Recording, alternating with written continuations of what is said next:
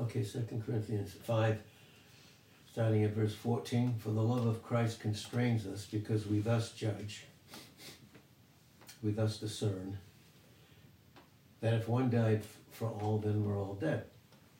And that he died for all, that they which live should not from now on or from that point or henceforth live unto themselves, but unto him which died for them and rose again. Wherefore, henceforth know we no man after the flesh.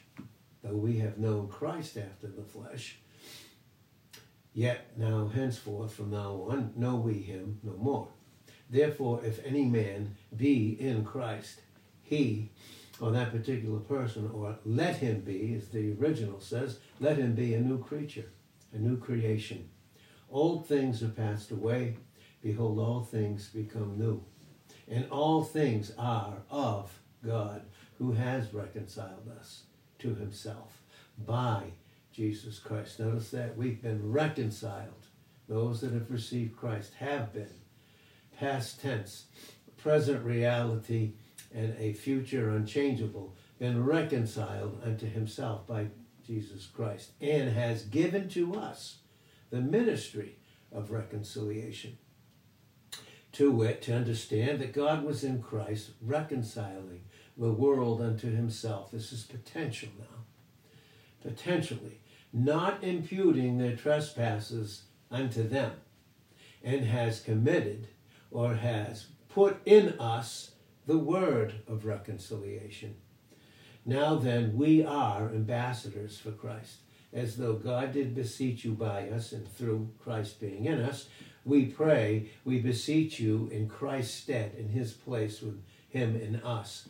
Be reconciled to God, for he, God, has made him, Christ the Son, to be the sin sacrifice for us, who knew no sin, that we might be made the righteousness of God in him. And then we'll go to First John. We're going to go to First John.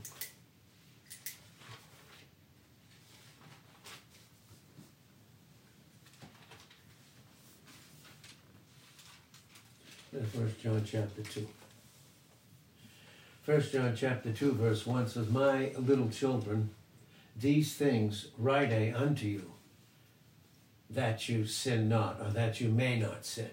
Again, as we've said before in the past, we no person, no Christian has to sin. Sin, as a matter of fact, no person has to. It's a choice of the will. So, but my little children, these things I write unto you that you sin not.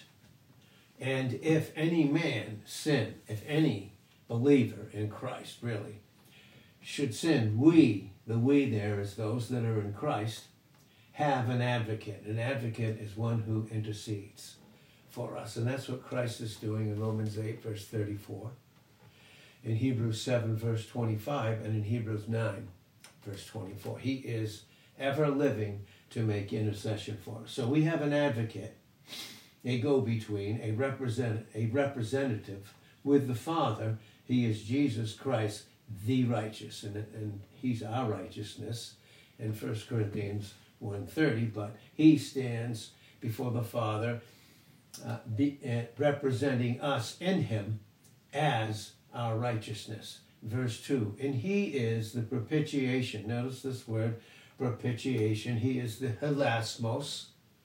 Hilasmos in the Greek is H I L A S M O S. He is the atoning sacrifice or the reconciling sacrifice. He is the expiation or Again, he is the reconciliation. So the better word, obviously, for atonement is always reconciliation. And he is the reconciliation, the, he is the propitiation for our sins. See where it says our sins? That's all those that are in Christ and Christ only. And not for ours only, but for the whole world. It doesn't say in the original, and also for the sins of the whole world. You'll see it italicized in most translations, and the reason it is, is because, as we've said before, it's an interpolation. An interpolation is something that's put there for a lack of something better or it doesn't belong there. And in this particular case, The context bears it out. It does not belong there. Okay? But also for the whole world. That's where John 1, verse 29 comes in. Okay, that's what John the Baptist was saying, as we said the other day. He was saying, Behold the Lamb of God that takes away the sin. That's dealing with the sin question between the Father and the Son, the whole sin question of all of humanity. Okay, it wasn't paying for the sins of any particular individual, it was dealing with the sin question. That is pro- the propitiation uh, or Godward side of the cross. That's very clear uh, and we need to make that clear in, in the scriptures as God would have us to understand it. And thus, when we receive Christ as our Savior, our substitute, then we are propitiated and our sins are dealt with. And we're going to go into two words uh, this morning. And you don't necessarily, you don't see these two particular words uh, that are really Latin words that are brought over into the English but you do see them all through the scriptures. You see them all through the scriptures. In the Old Covenant, through the sacrifices and the types, all those types. You see it in the mercy seat in Exodus 25, uh, 17 to 22. You see it in all the sacrifices, all those types that are in the book of Leviticus. And all the way through to the New Covenant, the New Testament, especially with Christ and, and who he is in his person and what he accomplished. We're going to see those uh, things uh, this morning by, by God's grace. So, again, my little children, these things write I unto you. These are written to us.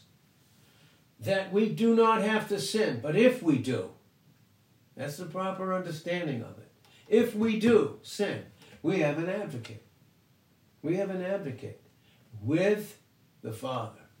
Notice that? We have someone who represents us, who's for us with the Father. He is with the Father. And who is he? He is Jesus Christ, the righteous. Or in other words, he's the righteous one, but when we receive him, all of his perfect righteousness was transferred to my account. That's the doctrine of imputation. And again, we've shared this before. The moment that you and I receive Christ as our substitute, our sins are paid for. We've been he's, he is our propitiation as our substitute. When we receive him, we're reconciled to God. God never had to be reconciled to man. He had perfect love for man. Man had to be reconciled, but Christ had to be, uh, God the Father had to be propitiated. He had to have his justice, his integrity, his holiness dealt with something that could never be separated from his love. See, God loves us, but it's just love. It's, it's perfect love. It's love complete in itself, and it is just, perfect, pure. See, it's pure love because it's just. And that's what's made us pure in Christ because of what Christ has accomplished on the cross as the sin sacrifice, as we brought as was brought out this morning in 2 Corinthians 5 and verse 21. 1 Peter 3.18 says, he, he is the just, the just one, dying for the unjust. Eh? He's just. What? He's the only one who could fulfill the justice and integrity of God Almighty, thereby doing away with the wrath that would come upon all those that don't receive Christ as their Savior because God cannot have and cannot even, in, in Habakkuk 1 and verse 13, he cannot even look upon sin or iniquity. He can't. And that's why in, Ma- in uh, Micah 7 verse 18, it says, who is a God like unto you that passes by iniquity? And the Hebrew is literally, he just, he looks away from it. And he looks to his son continually. And uh, what a beautiful thing that is, the way it's brought out in the scriptures. But again, this morning it's brought out by two very, very important words. The first word is expiate. God, Christ, in when he propitiated or satisfied the outraged justice and holiness and righteousness of God his Father, in doing so, he propitiated him, and as our substitute, he expiated, to God for us. Expiate. Now, this is where we get this Latin word expio, just like it sounds. It's from two words, ex, ex, and pio. And literally, listen to what this word means it means to worship. I mean, everything that Christ did to his Father, even as the sacrifice, first and foremost, to his Father, was because of worship. He, he did nothing, he, everything about him in his humanity while he walked the face of the earth in his impeccable humanity, he did in a worshipful spirit towards his Father. That's why it says in John 8 29, he always did those things that pleased him. And then Paul, through the Holy Spirit, repeats it in Romans 15, verse 3. He always did those things that pleased him. And of course, of course, we were in Christ created for his good pleasure, for his pleasure in Revelations 4:11. So that word expiate literally means to worship or to atone. To atone. And really, honestly, this word has, in a sense, in one sense, I don't think it's very a very clear sense as the scriptures spring out, but to appease means to appease. But really and truthfully, what this word means in the preponderance of the person of Christ and the work that he has accomplished to his Father for our benefit, what it, ha- what it does mean is to make satisfaction for. God is satisfied with you and I. First and foremost, Christ on the cross crucified the old sin nature in Romans 6 1 through 6 crucified it. He crucified the old nature. And for those that receive him as the substitute, he paid for all of their sins. He paid for all of their sins. Now, where does the Father rest? He rests in his Son. First and foremost, about the sin question, without anyone even receiving the fact that Christ would pay for their sins individually and personally, this was a rest that God had in his Son. It's propitiation. The sin question, as far as the, he was concerned, whether anyone would receive the fact that, that their sins were paid for by him, his Father rested in him. Then, when I receive him, Christ, as my, as my Savior, as my substitute, when that happens, I and, and my sins are paid for, and this goes into the two lots. There's two lots that are brought out in the type in Leviticus chapter 16, verses 1 through 7. One lot was for the Lord, that had to be killed and done away with. That's Christ before the Father on the cross dealing with the, with the sin question. There's a difference between sin and personal sins. Sin is nature. Everyone born with that. And that's that's what that brings out. And then when you and I personally, individually, receive the fact that Christ and believe and receive the fact that he did pay for our personal sins, I can rest in him and have the rest and assurance that God is resting about me because I'm in Christ where he rests. Pretty awesome, isn't it? Makes a lot of sense. Expiate, to make satisfaction for. Right? That's in, in, type again in Zephaniah 3 and verse 17. It said God is it says God is resting in his love. He rests in his love. Well, who is his love? It's his son. That eternal exchange that he had and still has with his son in John 1 1. But he the son had to come out in John 1 verse 14. He had to come out. We couldn't go in. He had to come out of that love relationship in his humanity, yet never leaving it in his deity, and put on humanity to become the sin sacrifice for us in John 1, verse 14, so that we could be brought right back into that place of his love where he rests. And where do we rest? In his love for us, and that's in Christ. Where do we rest for each other? In his love in us, for us personally, and for the other. Because God is no respecter of persons. So it means to make satisfaction for, expiate, to make satisfaction for, to extinguish. Here's a key thing to extinguish the guilt of a crime by subsequent acts of worship.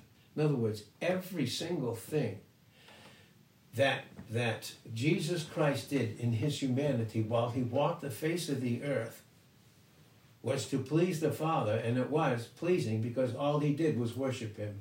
Every th- thought, word, and deed was about him worshiping his Father. That's what it was. And that's why it says again in John 8 29, I always do those things that please him. Why did it please him? Because God sought worshippers, didn't he? The only one he could really search for and that would accomplish it would be his son. But he, God is spirit. And he searches for worshippers in John 4, verse 23, because in John 4, verse 24, God is a spirit. God is spirit. And they that worship him must worship him in spirit and in truth. Spirit means Holy Spirit in us, based upon truth, Christ in us. That's how we worship him when our will's given over. And we function in the love of his rest and the rest of his love, where we rest. So lit- literally means to, to extinguish the guilt by which the obligation and was God is God obligate, obligated according to his justice which cannot be separated from his love for him to be just and perfectly righteous and holy must he judge sin he has to that's where it's his wrath is brought out and that's what John 3 verse 36 brings out clearly. I'll read that and then we'll we'll get on and, and finish up expiation and then get on to vicarious. What it means, that word vicarious means.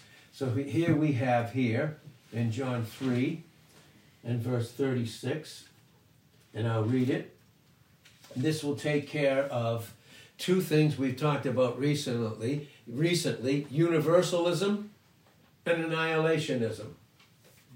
Okay? This verse in itself will take care of it.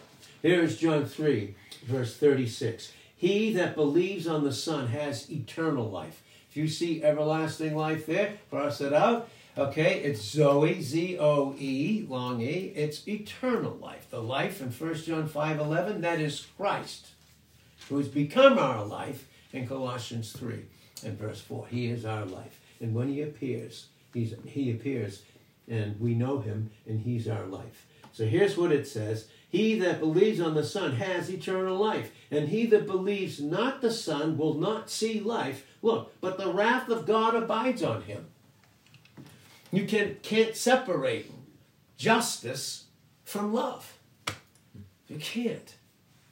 It's inseparable. And if only those would understand, precious men of God that God used mightily, who would teach universalism because it would be based upon their thoughts and not the full thought of God and not understanding the nature, character, and essence of God the Father and Christ the Son and God the Holy Spirit. They wouldn't understand that. They didn't. And then they would teach universalism and annihilationism. And they would even be great soul winners too. And they were. That God used. And they were great because God used his greatness in and through them as a vessel. Mm-hmm. See? He gets all the credit. So, expiate. Back to expiate. To expiate guilt. Right? Guilt. Why, why would someone be guilty? They broke the law. Is that a crime? Yes. Is there guilt attached to it? Yes. Yes. But to expiate guilt and crime, this is what Christ did. He performed the act which he alone could do to purify the person that was guilty. He's purified us. Oh my God. We're pure. We're pure. That's why to the pure in Titus 1 and verse 15, to the pure all things are pure. To the pure, those that are pure in Christ, all things now are pure. And that's we can see them in the purity of how, how Christ actually sees them because he's our life. We see all things. We don't see evil things as, as pure, but we through through the purity of those those eyes, we see what it really and truly is. We can differentiate between truly what is good and what is evil. We no longer have to function in Isaiah 5, verse 20. They call evil good and good evil. They put light for darkness, darkness for light. They put bitter for sweet and sweet for bitter. Reason, as we've said before, is in Isaiah 8:20, is because there's no light in them. The light that Christ is, that purifies and gives us this, this beautiful sight of who we truly are in Christ. So again, this is what it means. Again, it is, it means to that that only Him, Christ, what He performed in His whole life, everything about His life was everything about it. There were multitudes of sufferings that He went through. He suffered like no human being could or ever did. He suffered. And we're going to see how that word goes into to what it means, uh, this vicarious reconciliation, or again, the better word for atonement is reconciliation. Some would say vicarious atonement. Really, it's a much more clearer word, vicarious reconciliation. And we'll see that uh, very, very soon. But again, here it is he, he, through his act, his person, and the accomplishment of his work, purifies the person guilty. What and what is this? It's an act which is accepted by God. That's what it means in Ephesians 1 6. We're accepted in his beloved because of expiation, because of his his vicariousness, so to speak.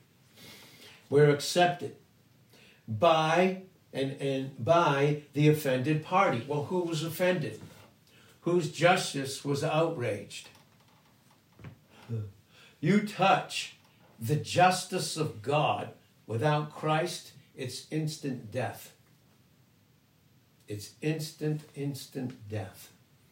But thank God. And death simply means, again, not annihilation, it means this instant separation spiritually and then not receiving Christ means an eternal death, separated from God, in hell, eventually cast into the lake of fire in Revelations chapter 20 and verses 13 to 15. But again, so the beauty of this, the, the primary sense that of expiation and, and vicarious it, those two words, expiation and vicarious, the primary sense is what, it, what is the result of peace. We have peace with God because the old nature's been crucified, the sins have been dealt with and gone forever.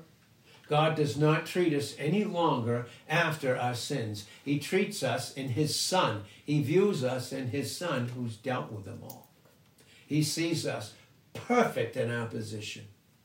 And this is why it's very vital to be able to understand these things, what we have in our position, so that our experience as we grow in grace and knowledge, the knowledge of that position in 2 Peter 3.18, we need to grow in our experience to be a proper worshiper. One who's worship. In other words, uh, my mind is to be set apart to worship God in every single thing I do. Every single thought, word, and deed, when I'm functioning in Christ properly, has to do with worshiping God. That eliminates self. It eliminates self and it eliminates the word because that's what the cross has accomplished in Galatians 6, verse 14. God forbids that I should glory, except in the cross of Jesus Christ, of whom the whole world system, the whole world, everything about this world has been crucified. And then me unto the world. Right? So why would we go there for rest? Why would we go there to find some form of satisfaction? It won't last. Will it? And we've proven it, haven't we? Hopefully, I and you prove it less by staying in the satisfaction and rest and acceptance, acceptance that's ours in Christ, where we have a loving Father. Boy, so important for all of us.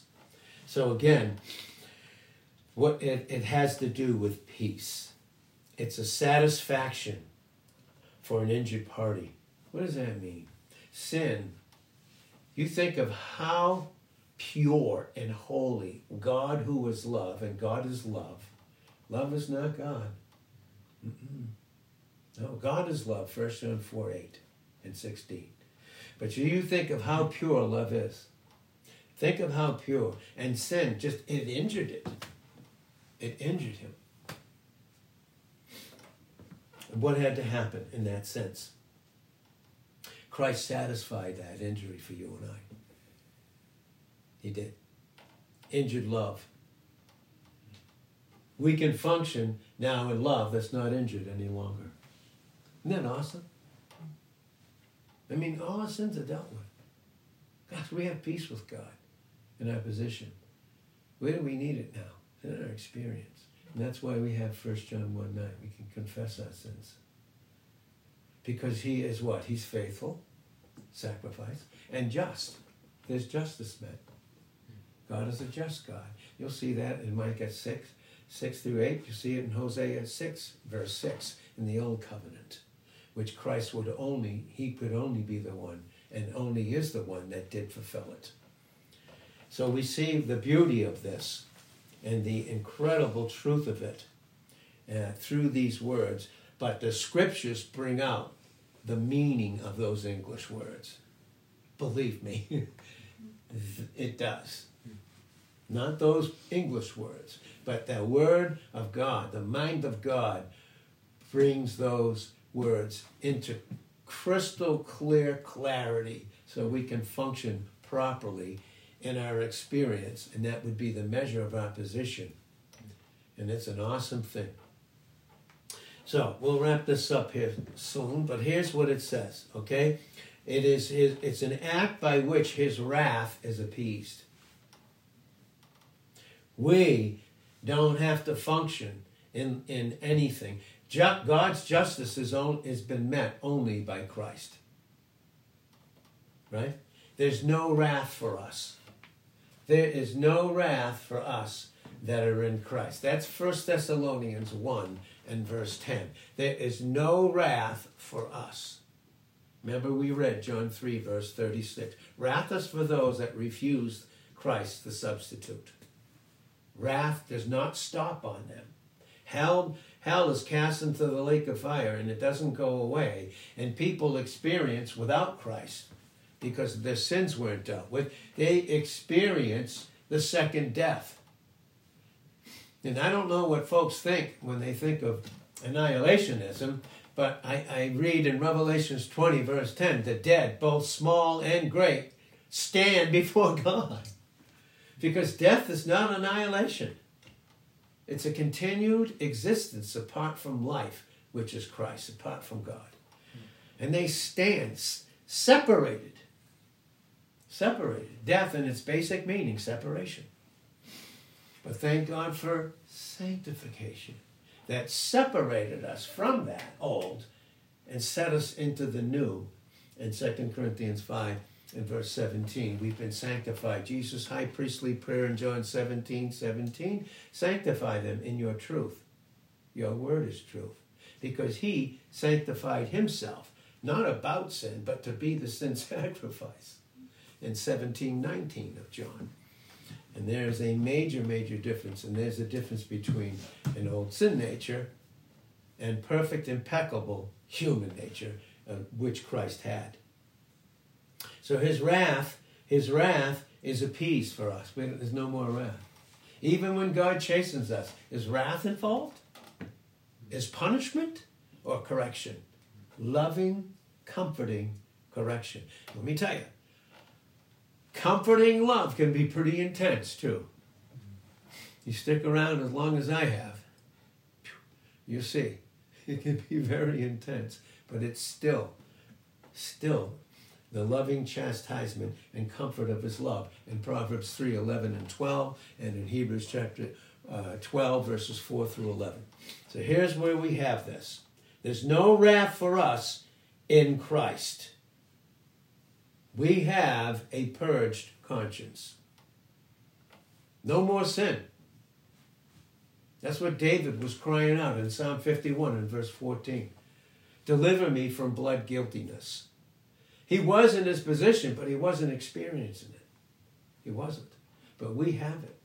In Hebrews chapter 10, verses 1 and 2, we have a cleansed conscience. That's our position. What's our experience? Is our experience the equal of my position in Christ? You see how important it is to understand positional truth? Our proper place, our proper identity, our proper image that's in Christ, and how that needs to be in our experience.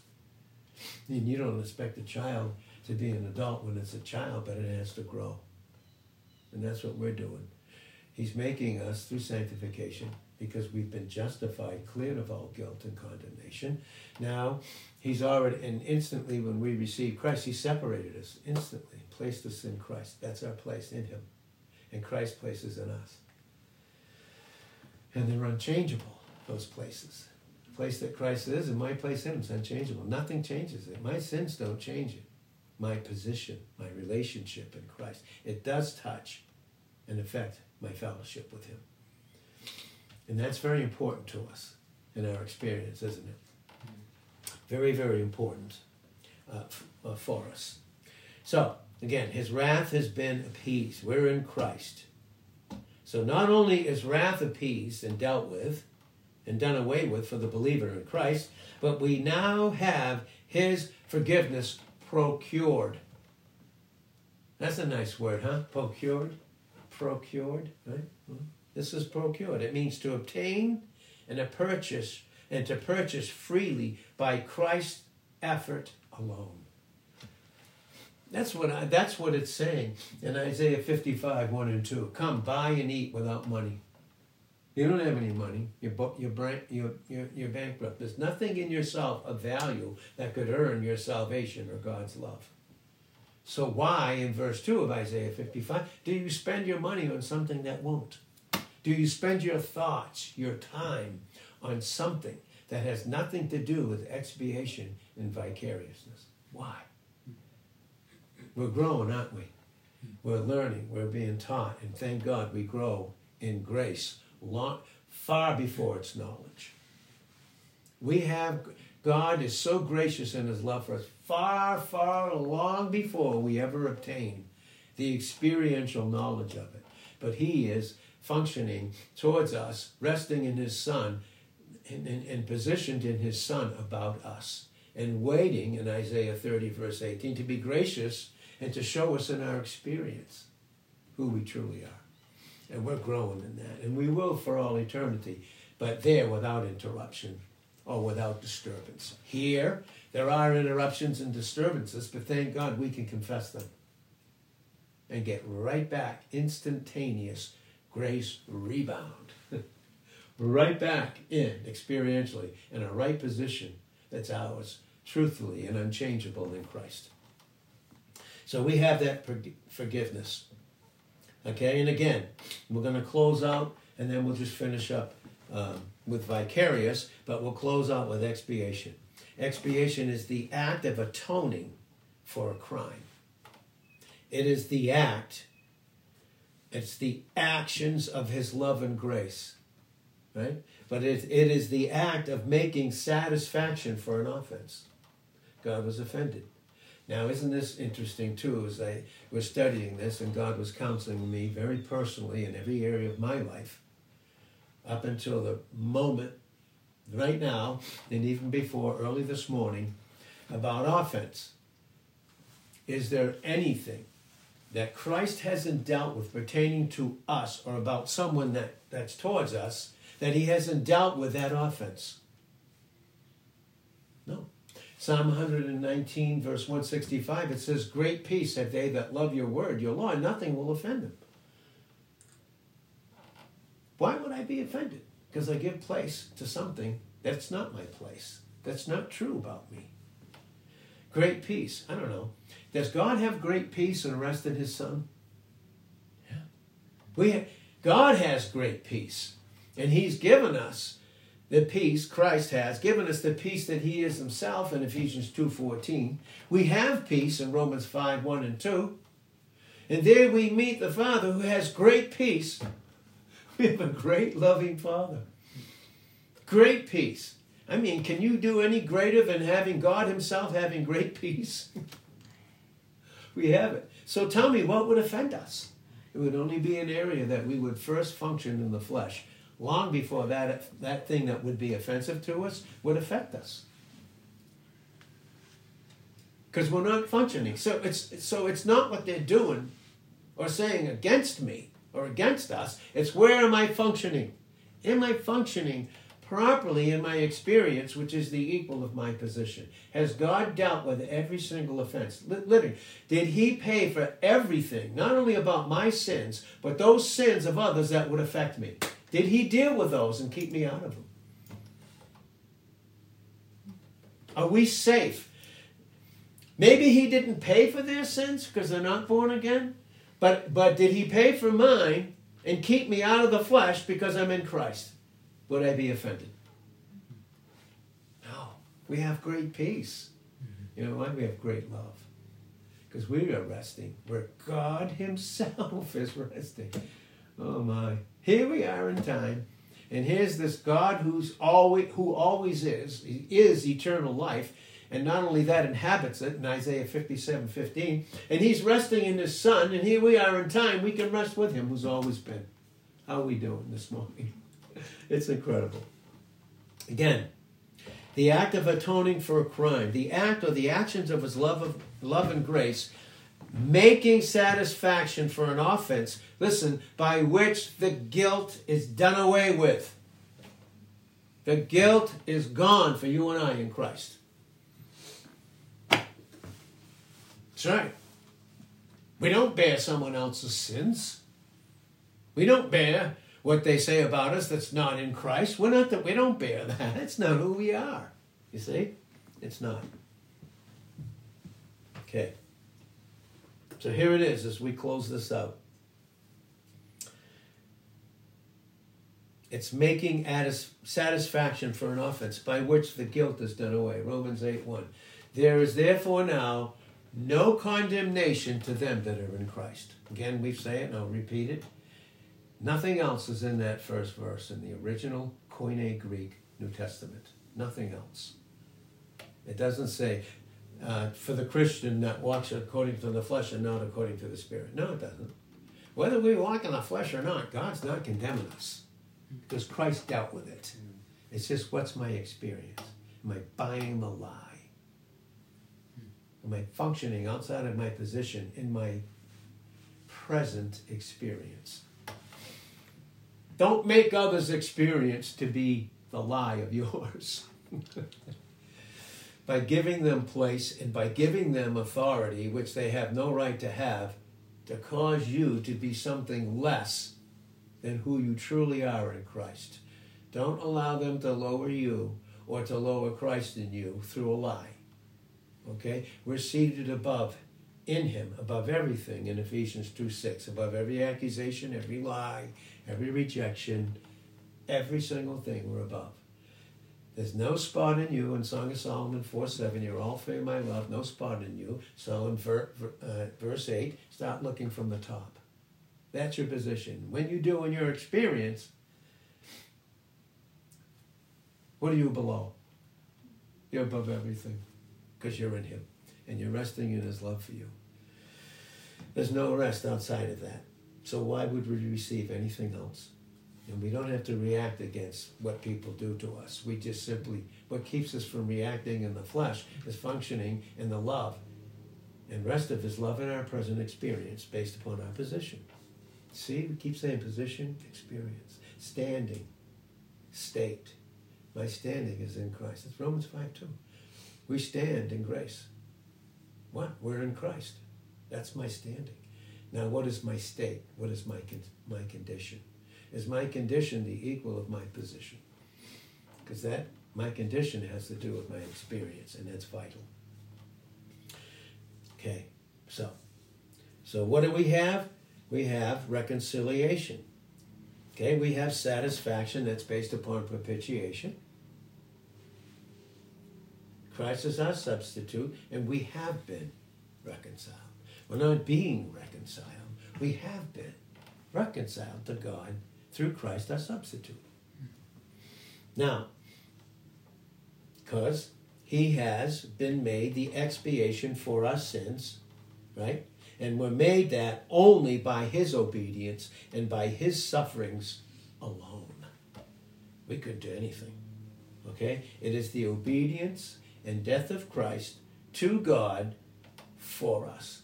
And again, propitiation in its first element, its first understanding, its primary sense is God providing for himself a lamb in Genesis 22, verse 8. So when God has pro- provided for himself and is satisfied to the hilt and glorified, if he is, and he is, then when he provided Christ for us, what do we have? Because in God providing for himself first has so provided for you and I. He hasn't left a thing out. Not a single thing. And so, what would it be like then? I mean, I mean, I wrote this years and years ago in my in my Bible. What would I do? What would you do if we had to carry the burden of last week's failure? What would we be? If we were only looking at yesterday's failure, if we were, if we were doing that, what would we be like? Is, and doing that, is it truly who we are? Is it truly who Christ has made us to be? I have someone who is able to restore my soul, to put my self consciousness back into God consciousness, and not living in self consciousness, taking in what others would say and others would do about me. You see, what would we be like? But we have someone. We have one who does continually and entirely rest in his love for us. We have him. And what are we finding? We're finding how different we are in self from Christ. That's what we're finding out. How different we are. And not when we function outside of Christ. That's our position. What's my experience? See how important it is. It's very, very important to understand these things. Why? Why are we different from self in Christ? Because He is the propitiation all the way till you and I are like Him. He's not going to rest satisfied until, in my experience, I'm exactly like His love sees me.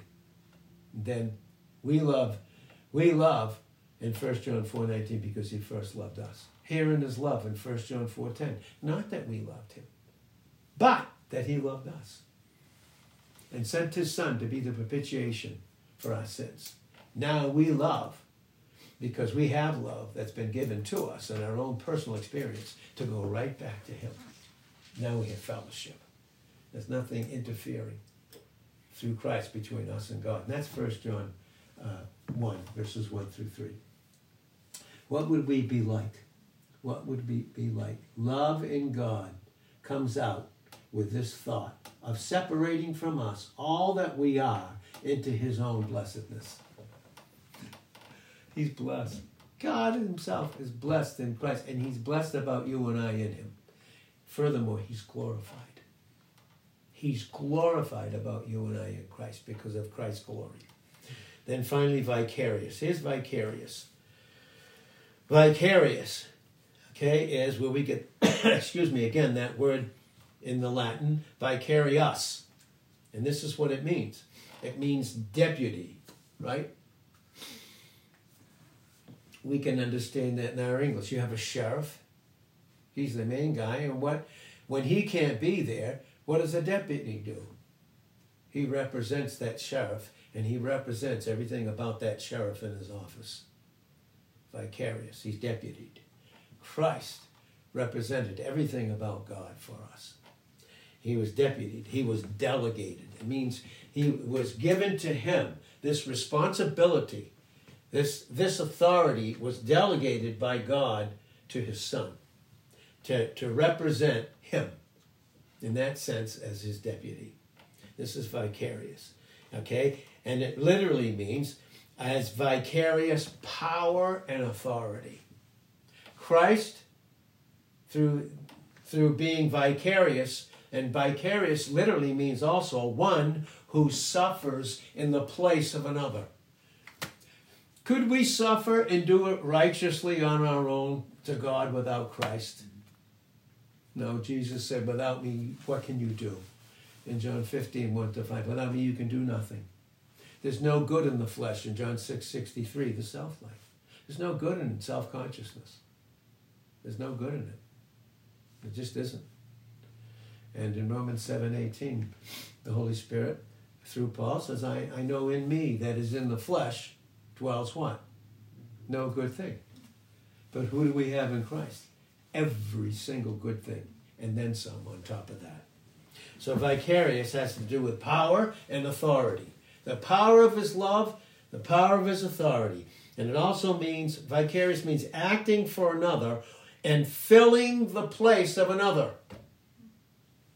Substituted with the place of another. That's right. God gave him as our substitute, something we couldn't do that only he could do. That's vicarious. And we'll stop there uh, this morning, and maybe we can go into those things uh, even even more in a deeper sense, because we're going to continue to grow. In that revelation that doesn't change, but the light is going to increase continually. And not only here, but for all eternity, that light and revelation is going to increase. And that is Ephesians 3:19, to know the love of Christ that passes knowledge. We'll never come to the end of what he's accomplished in the Father's love in giving him, and the Son's love in giving himself, and the Holy Spirit taking those things of Christ and showing them unto us for all eternity. So, Father, we thank you for the word this morning. We thank you for your grace, your mercy, your unconditional love, everything that you've accomplished in Christ on our behalf. In Jesus' name, amen.